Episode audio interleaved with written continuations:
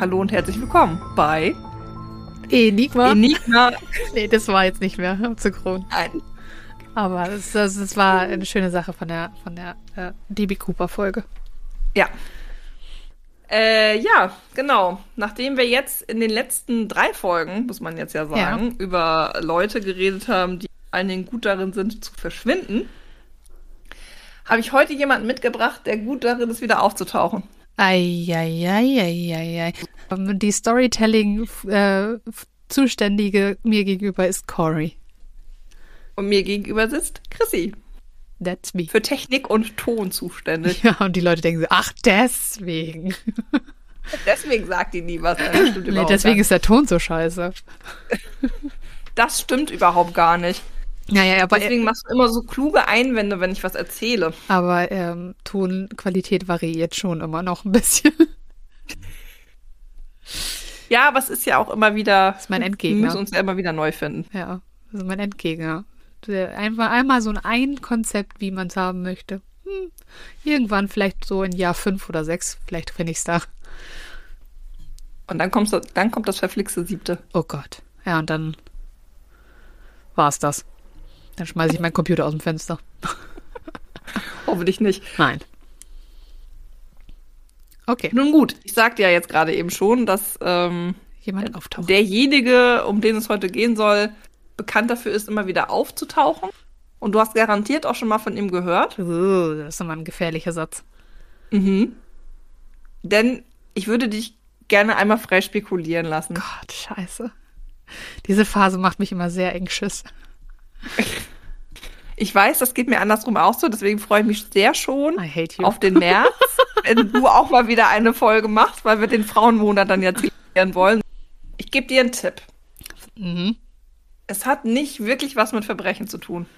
Das ist ein so schlechter Tipp, weil das quasi alles andere auf der Welt sein könnte. Alles. Und das Wiederauftauchen ist professioneller Natur. Also er wollte wieder auftauchen. Ja. Houdini. Ja! Nein. Doch. es geht heute um Harry Houdini. Nein.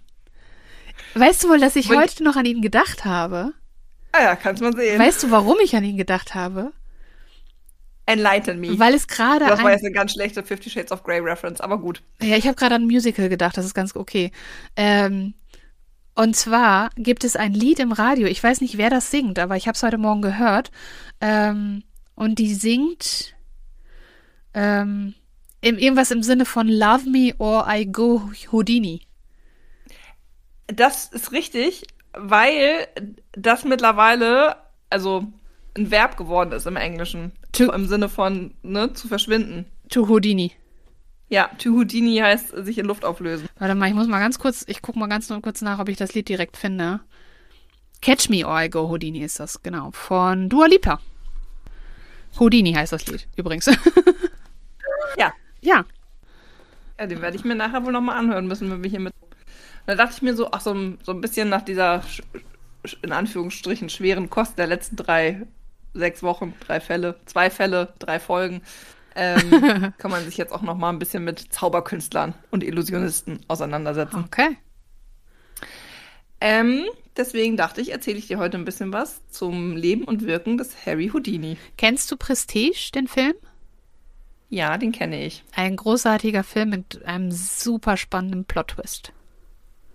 Absolut. Und einem Fantastic Cast. Famosen Christian Bale, möchte ich sagen. Ja. Oh, Hugh Jackman war auch nicht schlecht. Da Christian Bale überhaupt mitgespielt? Ja, Christian Bale war das zusammen. Ja, die beiden. Der, ne? Die beiden waren ja. das, die gegeneinander düm, düm, düm, düm, gezaubert haben.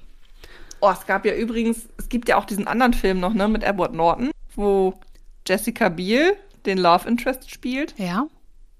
Der war auch irgendwie zwischen zwei Zauberern. Oh, das weiß ich gerade gar nicht. Muss ich mal gucken. Die waren auch zu einer ähnlichen Zeit, sind die raus. Manchmal hat ja Hollywood das so, ne? Ja, da bringen die dann zwei Filme raus zur gleichen Zeit mit dem gleichen Konzept und im Prinzip den ähnlichen Titeln, aber nur anderen Schauspielern. Weißt du, welcher mir da direkt einfällt? Ähm, ich bin gespannt. Mir fällt nämlich auch einer ein. Armageddon und Deep Impact. Ah. nee, ich bin bei Friends with Benedict. Benefits, ja. Und irgendwie und No Strings Attached oder irgendwie Ja, sowas, ja, genau. Das, Pendant dazu. war irgendwie mit Mila Kunis und Ashton Kutcher. War das? Ja, doch, es war Mila Kunis mit Justin Timberlake in dem einen Ja. Film und Natalie Portman mit Ash Ashton Kutcher in dem anderen. Ja, die Frage, ob die beiden das so wollten. Ja, genau. We aber ja, aber da, das ist mit Meteoriten, die die Welt zerstören. Das war meine Reference. Da kannst du mal wieder sehen, wo unsere Interessen liegen. Ja, aber deswegen ergänzen wir uns ja, Ja. auch so gut. Genau. Ja, ich muss auch schon von vornherein sagen, dass der hat ein ziemlich spannendes Leben geführt Mhm. auch, und, recht, und auch recht kontrovers. Ja, dergleichen hörte ich. Äh, aber Ja. jetzt frag mich bitte nicht nach Details. Hatte ich nicht vor. Gut, weil das Die will ich dir ja jetzt gleich Das, erzählen. das tu du bitte, weil bei mir kommt nur ganz gefährliches Halbwissen wieder bei raus und das finde ich immer doof. Also ich bin schon beeindruckt davon, dass du überhaupt gleich mit dem ersten Schlag auf Houdini gekommen bist. Ja. Kommen wir aber mal zum Leben und Wirken. Ja. Erstmal zum Leben. Ja. Der gute Harry Houdini wurde als Erik Weiß in äh, Budapest geboren Budapest. am 24. März 1874. Und im Alter von vier Jahren ist er mit äh, seiner Familie äh, in die Vereinigten Staaten emigriert. Äh, Das ist unser Lieblingsjahrhundert. ja, ist halt am meisten passiert. Ja, irgendwie schon, ne? Müssen wir noch mal gucken, was die 2000er so bringen. okay. Ähm, genau, sein Vater, also er ist in eine jüdische Familie ähm, reingeboren und äh, sein Vater hat schon in den USA als ähm, Rabbi gearbeitet in Appleton, Wisconsin. Ich finde es ein bisschen witzig, dass es Appleton heißt. Okay. Also, weil ich, weil ich kurz überlegt hatte, oh, eigentlich könnte das die Städtestadt von Apple sein. Oh. Dumm, dumm. Dududum. Gut, auf jeden Fall im Alter von vier Jahren ist er äh, mit der Familie von Ungarn in die Vereinigten Staaten emigriert. Und ähm, am Anfang ging es ihm relativ gut, weil der Vater gut verdient hat, ähm, hat dann aber irgendwann im Laufe der ersten Jahre tatsächlich seinen Posten verloren, sodass ähm, die Familie Weiß relativ schnell äh, verarmt ist. Ähm, sie hat, als sie in die USA gekommen ist, die äh, Rechtschreibung der Namen auch angepasst. Also Erik wurde Erich und Weiß äh, mit ähm, SZ, also wirklich ausgeschrieben SZ, also nicht SZ S und dann wurde S. SS. Ja. Genau. Also sie haben so, das so ein bisschen äh, eingedeutscht, die Schreibweise, weil das leichter war als im Ungarischen Ach ähm, so. das zu übernehmen. Okay. Da war, Genau. war ich gerade verwirrt, weil, weil Erich ist ja für Amerikaner eigentlich nicht einfacher, oder? Nee, das fand ich halt auch sehr witzig, in Anführungsstrichen, weil man denkt sich so, hä, wenn ich das jetzt, warum lasse ich es dann nicht bei Eric? Das ist Genau. viel leichter, als die- Erich zu machen, aber da sind sie dann irgendwie, naja, war am Ende eh egal, weil er sich auch benannt. Ja. Ähm, so, und ähm, er musste dann schon von relativ klein an immer mithelfen, Geld zu verdienen. Ähm, die Familie ist dann irgendwann Richtung New York Okay. gestrandet, Ja. also sind da gelandet. Genau, in frühen Teenagerjahren äh, ist er aber du mit seinem Bruder aufgetreten. Ähm, und im Alter von 17 Jahren begann er dann richtig als Zauberkünstler auch in die Lehre zu gehen bei äh, verschiedenen ähm, anderen ähm, Zauberkünstlern und äh, hat sich dann deren Tricks angeguckt und hat sich dann da auch angefangen, den Namen zu geben. Ähm, Harry Houdini. Einmal in Anlehnung an den französischen Magier Eugene Robert Houdin. Okay. Ähm, und er hat vom Konzept her missverständlich gedacht, dass das Houdini bedeuten würde, quasi Hommage an im Französischen, wenn man da an Iran hängt. Stimmt aber gar nicht. Oh, Ähm, aber so wurde aus Houdin halt Houdini. ja. Und ähm, Harry hat er angeblich gewählt, auch als Hommage an den Zau amerikanischen Zauberkünstler Harry Keller. Ähm, allerdings geht man davon aus, dass das im Nachhinein eigentlich nur so von ihm rein argumentiert wurde, weil wahrscheinlich eher die Annahme ist, dass aus Erich, weil sein Spitzname Eri, Ja, daraus Harry zu machen. Eri. Ja. Ja. So. Ja, okay. Ähm, genau. So kam der Name, Name, Künstlername Harry Houdini. zustande. You're a wizard, Harry. So, 1893 ähm, heiratete er die deutschstämmige Wilhelmine Beatrice Rahner, genannt Bess. So, da war der gute Herr, lass mich mal kurz nachrechnen, neun, 19. Uh. Oh. Ei. Ja, recht früh, war- ja, ja, dachte ich auch. Die waren auch, also bis zum Ende auch verheiratet, ne? Da war nix, also, Uh. ähm, er ist ja nicht ganz 50 geworden, also sie waren knapp 30 Jahre verheiratet. Wow. Ja. Okay. Wie alt war Gut, sie? ähm, Moment, wie alt war sie? Das weiß ich gar nicht. Wenn die jetzt müsste ich jetzt mal 14 war? Nee, sie war, was sag ich, 17. Ah, ah 17 und 19. war eine andere Zeit. War eine andere Zeit. Ugh. Ist auch was anderes in den USA. Ugh. Anyhow, ähm, Bess hat auf jeden Fall Bekanntheit dadurch erlangt, dass sie ähm, seine Bühnenassistentin wurde und dann vor allen Dingen ähm, ihm, also sie, sie wurde bekannt eher dadurch, dass sie diesen Austauschtrick gemacht haben aus der Kiste. Ja. Er war gefesselt und am Ende war sie dran. So, am Anfang ging es denen finanziell gar nicht so gut. Da haben die äh, versucht, ähm, in den USA natürlich irgendwie Wanderzirkussen und in Sideshows ähm, Fuß zu fassen. Traten als Hellseher auf, sind gereist halt mit diesen Freakshows, ne? Das Ja. sind diese Sideshows. Also mit Schwertschluckern, Fakiern, ähm, Schlangenbeschwörern, Hellsehern, diese Wundertonika, die man da kaufen konnte. Also in, in, in der Szene waren die dann die ersten Jahre unterwegs. Genau, das war so von 93 bis 1900. Ähm, hat, man muss allerdings dazu sagen, oh, so Achtungserfolge haben sie dann gekriegt. Ne? Okay. Vor allen Dingen dann, wenn er so Entfesselungstricks gezeigt hat. Recht wirksam war ein Entfesselungstrick mit, Trick mit Handschellen und in den jeweiligen Städten, wo sie dann waren. Er wusste marketingtechnisch ge geschickt, sich zu verkaufen. Ei. Ähm, immer diesen Entfesselungstrick in den Polizeipräsidien gemacht. Ei. So, und ist dann irgendwann auch tatsächlich so weit gegangen, ähm, 1900 nach London zu gehen und hat dann erstmal ganz viel in Britannien äh, getourt. Und ähm, da hat dann auch äh, der Daily Mirror, ich glaube, es war der Daily Mirror, so Fesseln für ihn anfertigen lassen. Angeblich hat das, der Schmied fünf Jahre gebraucht dafür, dass, äh, dass er die anfertigen konnte. Haben ihn dann auf, auf einer Bühne äh, gefesselt und äh, er hat dann knapp anderthalb Stunden gebraucht, um sich daraus zu. Aber er ist rausgekommen. Aber er ist rausgekommen. Ah, Okay. Genau. Äh, schön fand ich auch die Geschichte, die in Berlin stattfand. Als sie 1900 in London getourt sind, ist er dann auch von deutschen Varieté-Shows entdeckt worden ähm, und hat dann entsprechend auch auf dem deutschen Markt seine Entfesselungskünste gezeigt. Ähm, und da hat dann die Berliner Polizei gedacht, so, das kann doch nicht mit rechten Dingen zugehen. Den stellen wir jetzt mal auf die Probe. Ähm, und ha haben ihn dann äh, genommen. Ich finde es echt ganz schön gemein, kann sich anders sagen. Äh, und haben ihn dann nackt gefesselt und geknebelt und dann haben sie gese- gesagt zu ihm, ja, dann jetzt Manteau. Also dann Warum zeig uns mal, was du so Tolles kannst. Ja, das verstehe ich. Ja, weil sie nicht wollten, dass er irgendwo einen Schlüssel verstecken kann. Naja, aber rein theoretisch hätten sie ihm doch irgendwie, weißt du, so eine Gefängniskluft geben können oder so. Weißt du, dass die ihn anziehen. Ja, aber die haben ja selbst dann noch spekuliert später, dass während der Show ähm, Polizeibeamte zu ihm gekommen sind, die ihm dann heimlich Schlüssel und so in die Hand gesteckt haben, weil er Oh. ja nur sechs Minuten gebraucht hat, um sich zu befreien. Das sind halt die Ungläubigen. Ja. Okay. Witzig finde ich auch, es gibt eine Geschichte, ich jetzt erinnere mich allerdings aufgrund der Recherche nicht mehr ganz, ob das die Geschichte war mit, wo er sich in Berlin von der, vor der Polizei entfesseln sollte, oder ob das eine andere Entfesselungsnummer später war, wo angeblich seine Frau auf die Bühne gekommen ist und ihm einen Kuss gab und in diesem Kuss soll dieser Schlüssel versteckt gewesen sein. Wie intensiv war der nicht- Kurs? Und es waren sich so ziemlich alle sicher, dass sie gekommen ist. Und mittlerweile zweifelt man aber an- daran, dass die Augenzeugen das, die sie wirklich gesehen haben. Okay, okay. Sondern man sagt so, nee, die ist gar nicht auf die Bühne gekommen. Ach so, okay, die haben das einfach nur behauptet dann, oder was? Ja, die haben, also weil sie sich das irgendwie erklären wollten. Oh, der weißt du, auf, auf Verdeih und Gederb einfach heraus, also, also das Lüften, das Geheimnis. Das kann ja nicht sein, dass der zaubern kann. Äh, genau.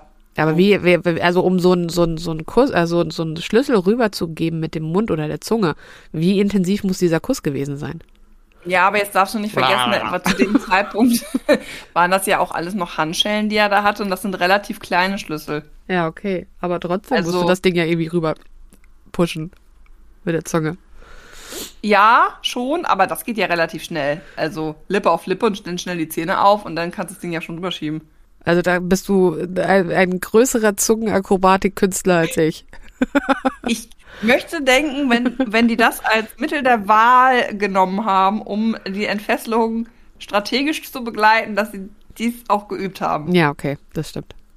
Ich glaube nicht, dass sie das so on the go sich kurz überlegt hat, dass man das mal so macht. okay. Ähm, ja, auf jeden Fall hat, die, hat äh, diese Nummer vor dem äh, Berliner Polizeipräsidium dafür gesorgt, dass er sehr medienwirksam umgesetzt wurde. Und ähm, dann hat er tatsächlich angefangen, diesen Entfesselungstrick mit den Handschellen in den Städten, wo die immer getourt sind, mit den Zirkus und Zirkussen. Ähm, ja, er hat auf jeden Fall gemerkt, dass das recht pressewirksam umzusetzen ist und äh, deswegen war das eine Strategie, die er dann äh, tatsächlich verfolgt hat. Ähm, und er hat dann auch immer angefangen, recht früh mal schon die Presse zu seinen neuen Tricks oder neuen Vorführungen einzuladen. Okay. Und er hat dann zum Beispiel angefangen, diese Entfesselungs- Tricks unter ähm, Wasser zu machen. Dann am Anfang noch mit ähm, in, in, in, in Flussgebieten äh, oder in, in, Seen hat er sich versenken lassen. Ähm, und dann hat er sich überlegt, wie kann ich denn diesen Trick jetzt auf die Bühne bringen? Und das ja. ist im Prinzip der erste Trick und auch einer der Tricks, den man so mit ihm assoziiert, ähm, den er sich da überlegt hat. Und zwar hat er sich in eine übergroße Milchkanne versenken lassen. Milchkanne. Ja, die war jetzt nur mit Wasser gefüllt und nicht mit Milch. Aber also, dieser Milchkannentrick ist so das, was man mit Houdini assoziiert. Obwohl er das gar nicht so lange gemacht hat. Also er hat den, den Trick 1904 erfunden und hat ihn tatsächlich nur vier Jahre auf die Bühne gebracht, weil danach ganz viele Leute angefangen haben, das halt nachzumachen, weil ja, das nicht so super schwer war. Aber ähm, die Milchkanne, das war keine Glaskanne.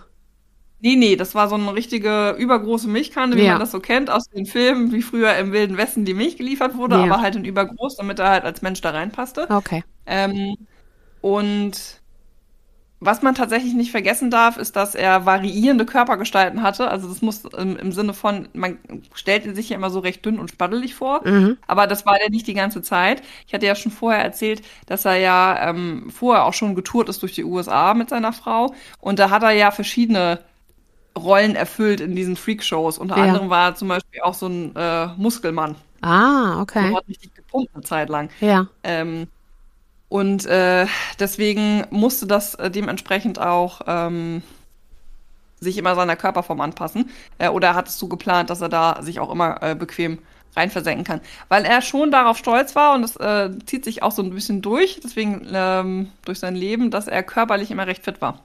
Ah, okay.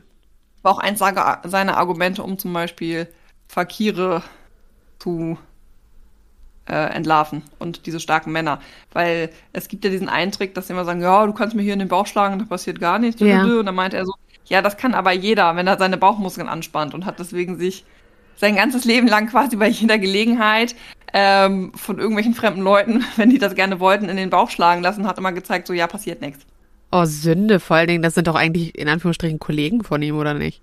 Ja, das wird auch übrigens später richtig arschig von ihm, finde ich, ähm, weil er, da greife ich jetzt schon mal ein bisschen vorweg, ähm, ein Buch veröffentlicht hat, äh, welches Miracle Mongers heißt, wo er die ganzen gängigen Tricks von Fakiren, Spiritisten, Feuerspuckern, Schwertlo äh, Schwertschluckern, Kraftartisten, äh, aus seiner ganzen Artistenzeit von früher, ne, wo er alles offengelegt hat. Oh. Warum? Weil, ja, er, weil, der entlarven wollte. weil er der einzige Geile sein wollte. Ja, also zum einen, weil er sich tatsächlich das auf die Fahnenstange geschrieben hat, äh, alles, was fake ist, zu entlarven. Okay. Und aber auch tatsächlich ist die, der Gedanke nicht ganz fern, einfach zu sagen so, ja, ich lege halt alles offen, außer meine Tricks, dann könnt ihr nur noch meine Sachen angucken. Ja, und vor allen Dingen alles, was fake ist, zu entlarven, wenn man sich das halt als, als, als Ziel setzt, dann wirkt man ja wie jemand, der halt nicht fake sei. Weißt du? Ja, das stimmt, aber ähm, so war er nicht. Also tatsächlich ist es so, dass es so einen Auslöser gab, ähm, warum er sich dieses Schwindlertum so ein bisschen angenommen hat. Und zwar war er ähm, seiner, also er stand seiner Mutter sehr nah äh, vor allen Dingen nach dem Tod des Vaters. Der Vater sagte auch so zu ihm, obwohl er nur der drittälteste Bruder war, also er hatte noch zwei ältere Brüder, die ja eigentlich immer eher dann dafür rangezogen werden, sich um die Familie zu kümmern. Ja. Äh, sagte der Vater aber auf dem Sterbebett zu ihm, bitte kümmere dich gut um, äh, um Mutter. Und ähm, das hat er halt sehr ernst genommen und stand ähm, seiner Mutter sehr nah. Und es gibt auch Bilder von ihm, wo er so draufgeschrieben hat, My Two Sweethearts. Und dann sieht man ihn halt mit seiner Ehefrau und mit seiner Mutter. Oh. So. Und ähm, die ist dann 1913 verstorben und das hat ihn sehr, sehr stark mitgenommen, sodass er dann sich tatsächlich an Spiritisten äh, gewendet hat, also an ähm, Hellseher? Wahrsager? Hell, nee, nee, nicht, nicht die Hellseher. Wahrsager? Die, die Seancen durchführen. Sind das die Wahrsager? Ich glaube ja. Die Medi, ah, das Medium, genau. Hat sich an verschiedene Mediums gewandet, Aha. gewendet. Ähm, und äh, wollte Kontakt zu seiner Mutter aufnehmen. Und er hat damals auch noch daran geglaubt, dass das funktioniert. Und ähm, dann saß er halt bei einer. Ah, Ja. Und die hat dann gesagt, ja, ich fühle deine Mutter. und die hat dann 15 Seiten aufgeschrieben. Ähm, und hat gesagt, das ist das alles, was deine Mutter dir noch sagen möchte. Und dann nimmt er diese 15 Seiten und guckt so drauf und sagt so, das ist ja in Englisch. Und dann sagt die so, ja. Und dann sagt er so, das hat aber meine Mutter nie geredet. Meine Mutter kann kein Englisch. Meine Mutter kann gar kein Englisch. Oh. Warum sollte sie jetzt im Tod Englisch reden?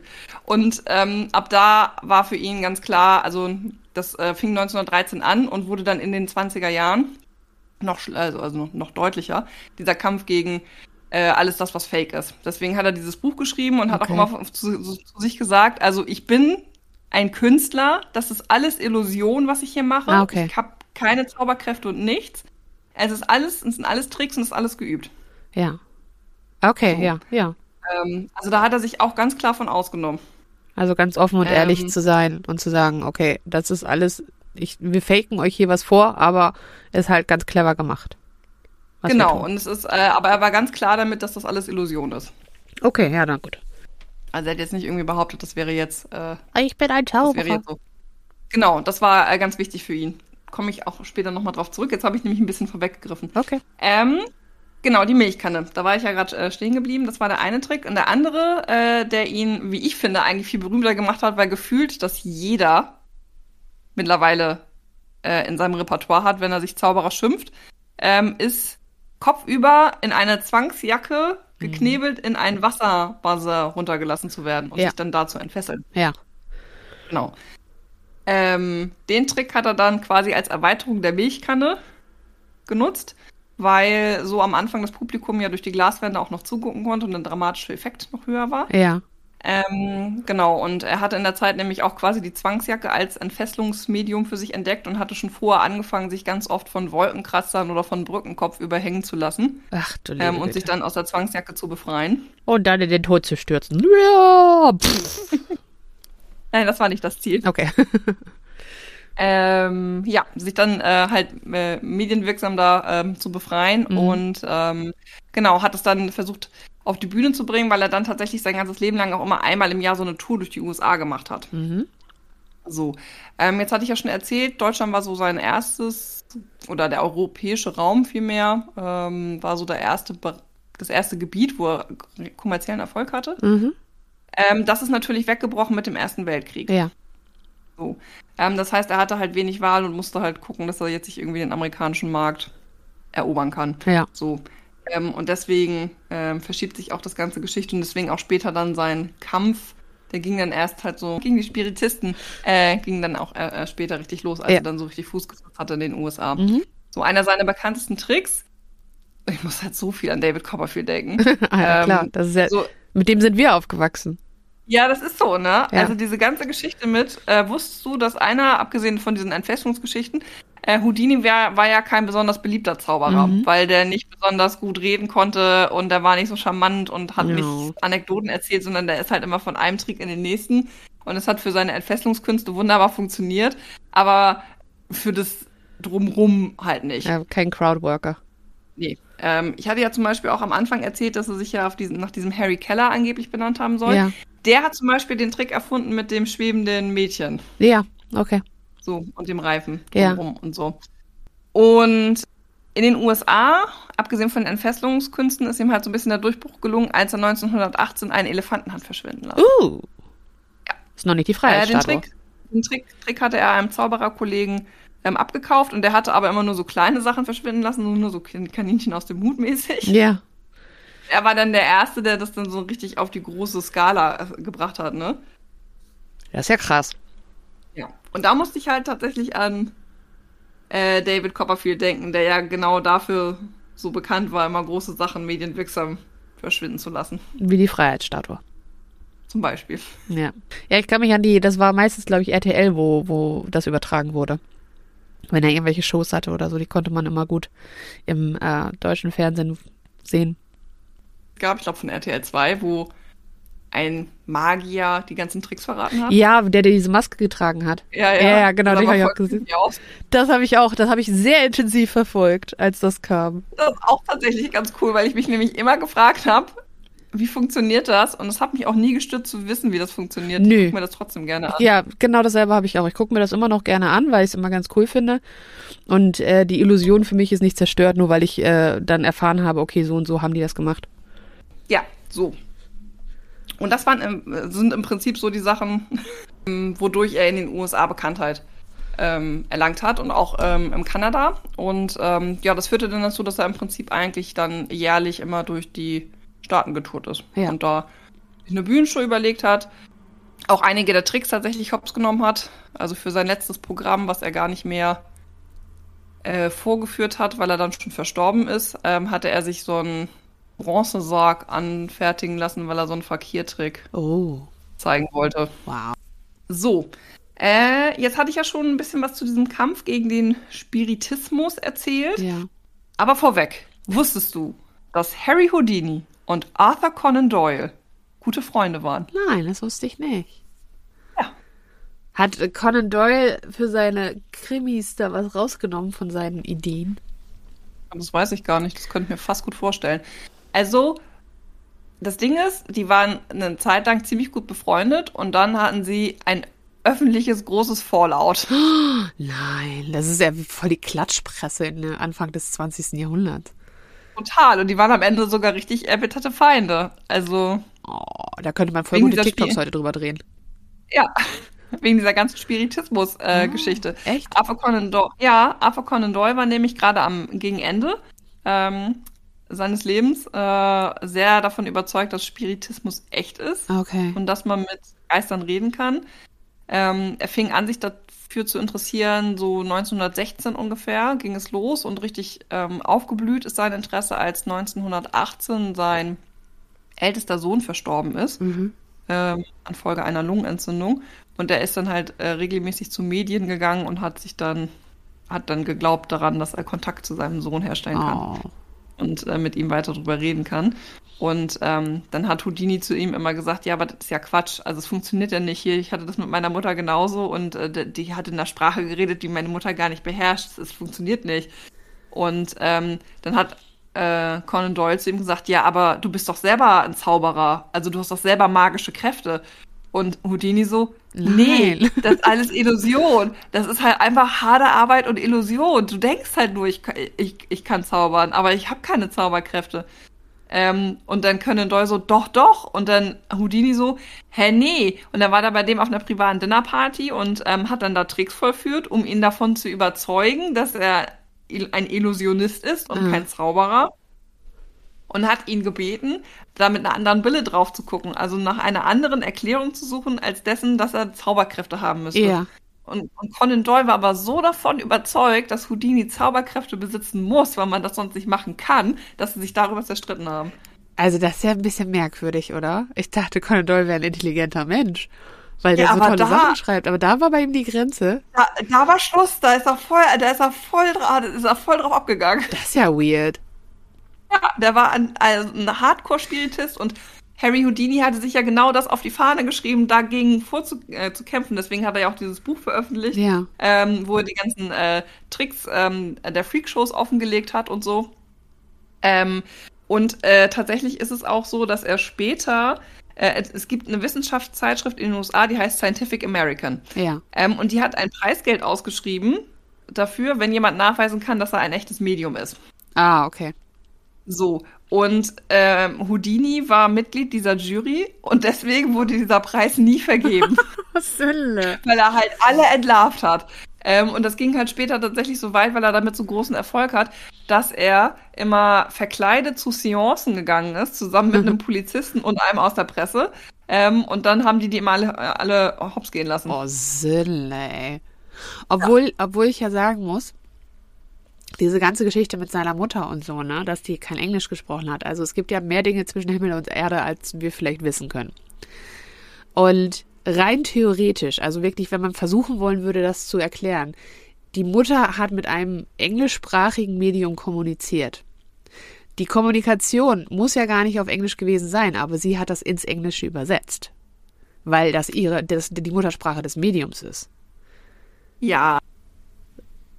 Das stimmt als Argument. Und weißt du, was Houdini sich jetzt überlegt hatte, um dem Ganzen entgegenzuwirken? Na?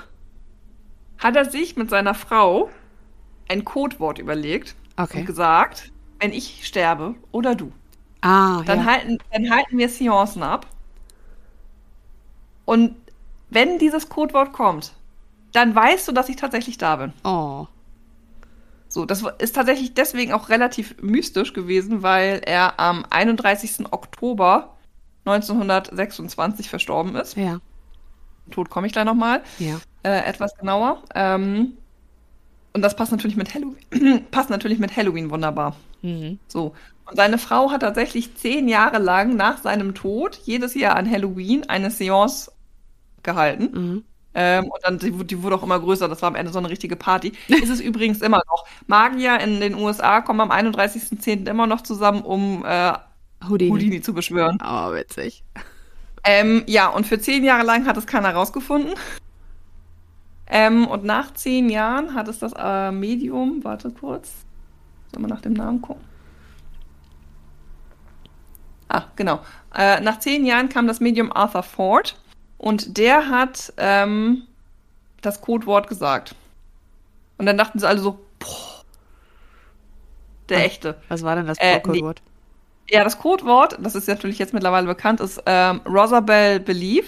Rosabelle war das Lieblingslied von Ah, okay. ähm, Bess und ähm, Harry, Ja. das gemeinsame. Und Believe halt so, jetzt kannst du daran glauben, dass es echt ist. Ja, okay. So, das war das äh, vereinbarte Code, also der, die Codeformel Ah, okay. von den beiden. Ähm, genau, und äh, tatsächlich ist es aber so, dass Arthur Ford wohl angeblich eine Affäre mit Bess gehabt haben soll und dann entweder in Gesprächen oder aufgrund von Tatsachen, was sie so von Houdini erzählt hat, ähm, sich das dann erschlossen hat, dass das das Codewort sein muss. Also Ah. er hat keinen echten Kontakt ähm, zu ihm gehabt. Aber trotzdem, ähm, ich würde auch Hat- sagen, ah. ja, Entschuldigung. ja, nee, erzähl. nach, nach zehn Jahren, ein, das, äh, nach den zehn Jahren, zehn Jahre nach dem Tod einer bekannten Figur, kann ich mir auch gut vorstellen, dass mehr und mehr Informationen rauskommen, die sich äh, Medien in irgendeiner Art und Weise dann heranziehen können für sowas. Ja, finde ich auch. Und Bess hat dann aber auch am Ende gesagt, nur so nach zehn Jahren, na jetzt ist auch Schluss. Also zehn Jahre auf einen Mann zu warten reicht auch. Zehn Jahre ist schon ganz schön lang. Ja, ja. Aber ich finde es trotzdem ein bisschen witzig, dass äh, sich die Zauberer in den USA immer noch zusammensetzen oder grundsätzlich, ich weiß nicht, ob es vielleicht auch ein weltweiter Trend ist, so, so weit reichen meine Informationen nicht, äh, sich am 31, also sich an Halloween zu treffen und dann eine Seance abzuhalten. Denn abgesehen von seiner Nachricht an seine Frau, hat Houdini auch eine Nachricht an äh, Conan Doyle hinterlassen. Oh. Und die ist unbekannt. Oh. Das ist wieder typisch Conan Doyle, ne? Ja.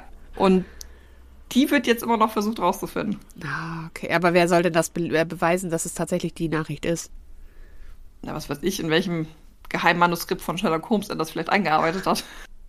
Ja, aber das muss man ja dann erstmal rausfinden. Um dann. Vielleicht liegt es, liegt es auch in seinem Testament und dann, aber die Nachkommen haben das bisher verschwiegen und so. Man weiß es ja nicht so genau. Ja, das weiß man tatsächlich. Da muss, muss man natürlich auch davon ausgehen, dass die Nachkommen oder irgendwelche Leute, die das wissen, halt weiter Seancen abhalten. also, aber tatsächlich, die, äh, immer am Todestag, also am Halloween, treffen sie sich jedes Jahr, machen eine Seance. Haben die denn schon mal das Long Island Medium herangezogen?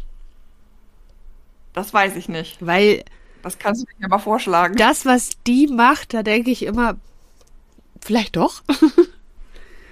Die ist mal in eine, einen Supermarkt reingegangen und ist schnurstracks auf eine Frau zugegangen und hat gesagt, ich habe nach dir gesucht. Und die Frau sagt, ja, ich habe auch nach dir gesucht. Ja, ich soll dir doch das und das sagen. Die kannten sich angeblich nicht. Angeblich natürlich. Ich weiß ja nicht, was davon gestaged ist. Es ist eine Reality-Show, ne? Ist geskriptet und was nicht. Ja, aber das sieht immer so echt aus. Und ich muss immer heulen, wenn die dann ihre Nachrichten kriegen. Weil das immer so, oh. Okay. Oh, ja, kannst ja mal in, in, äh, eine Anfrage stellen. Wir können ja mal offscreen, können wir unser, können wir bei dir auch mal äh, unser Codewort aus, über, uns überlegen. Und dann darf unsere Zuhörerschaft mal. Genau, wenn einer von uns früher geht als der andere, dass der, dass dann, dass wir dann jeweils immer eine Seance abhalten. Am 21. Ja. Dezember, weil das immer unser Jahrestag ist. Ja, das stimmt. Ja, also fand ich tatsächlich eine ganz spannende Geschichte. Mhm, absolut. Ähm, mit äh, auch Conan Doyle und so. Und äh, sein Tod ist tatsächlich ähnlich faszinierend, äh, wenn auch etwas tragisch. Ja. Ähm, weil der halt auch so ein totales Arbeitstier war, ne? Mhm. Ähm, er hatte im Oktober 26 über Bauchschmerzen geklagt. Okay. Ähm, ist aber nicht zum Arzt gegangen, weil er sich so dachte, so, Hä, wozu? Ich, und ich habe auch noch Schoß, bin hier gerade auf Tour, was soll denn das? Ähm, und hat dann am 22, 22. Oktober äh, ist, ist er Montreal aufgetreten und dann hatte ich ja vorher schon erzählt, dass er ja gerne die Herausforderung angenommen hat, sich in den Bauch schlagen zu lassen. Ah. Ähm, und dann sind dann so drei halbstarke Studenten auf ihn zugekommen, wo dann einer gefragt hat, ob er das mal machen dürfe. Und äh, dann, dann sagte Houdini so ja. Und in dem Moment kriegte er schon einen in Oh, ohne Vorbereitung. geschlagen. Genau, ohne sich richtig vorbereiten zu können. Uh. Ähm, so, so war es natürlich ja eigentlich nicht gedacht. Nein. Ähm, und er hat dann die Show trotzdem durchgezogen, hat dann aber angefangen, über wirklich starke Bauchschmerzen ähm, zu reden und ist dann aber trotzdem von Montreal mit dem Zug nach Detroit gefahren, wo seine letzte Show sein sollte. Mhm. Also im Sinne von, das ist die letzte Show, die er tatsächlich gegeben hat. Ja. Ähm, er hat dann im Zug Fieber entwickelt, 40 Grad. Uh. Ähm, und ist dann zum Arzt gegangen, woraufhin der Arzt sagte, äh, also äh, mein lieber Herr Houdini, Sie haben hier eine akute Blinddarmentzündung. Oh, ähm, wenn Sie sich jetzt nicht operieren lassen, dann weiß ich auch nicht. Und dann oh, sagt Gott. er so, ähm, nee, ich habe hier aber noch eine Show. Ach, oh, ja, oh, Klassiker, ey. Oh.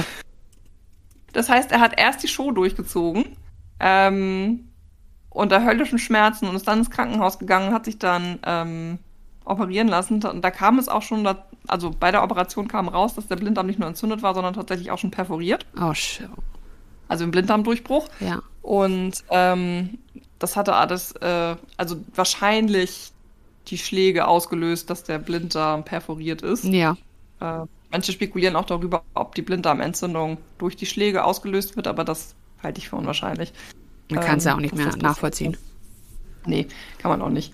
Ähm, genau, so. Und ähm, er hat sich dann operieren lassen und ähm, die Operation verlief auch einigermaßen okay. Er musste allerdings noch ein zweites Mal operiert werden, weil äh, das noch ein schwerwiegender Eingriff war und ist dann, ich hatte ja schon gesagt, am 31. Oktober nach den zwei Operationen an einer Sepsis gestorben. Ja, okay. Also davon hat er sich dann nicht mehr erholt, Ach, sodass es dann äh, doch relativ schnell und relativ tragisch zu Ende ging. Plot Twist. Plot Twist. Plot Twist. 2007 haben Nachkommen angekündigt, dass sie die Leiche von Harry Houdini nochmal exhumieren lassen wollen. Warum? Weil sie vermuten, dass er gar nicht an einem Blinddarmdurchbruch gestorben ist, okay. sondern im Krankenhaus vergiftet wurde. Oh, bitte. Von den Spiritisten. Ah, okay. Verschwörungstheorie? Ja. Und gibt es dafür irgendwelche Nachweise? Nein. Die Exhumierung hat auch gar nicht stattgefunden. Tatsächlich war das Ganze ein Pressefake, äh, weil es ein Buch darüber geben sollte, über das glamouröse Leben und Sterben von das Harry Houdini. Okay, es war also, oh. Das, das war ein reiner Fake. Das ist ja rude. Wie unhöflich. Bisschen, ne? Ja. Ja, ähm, genau. Du kennst auch ähm, den, kennst auch den, den äh, Late-Night-Host Stephen Colbert, ne? Ja. Der hatte auch einen Blinddarmdurchbruch, während er eine Sendung aufgenommen hat.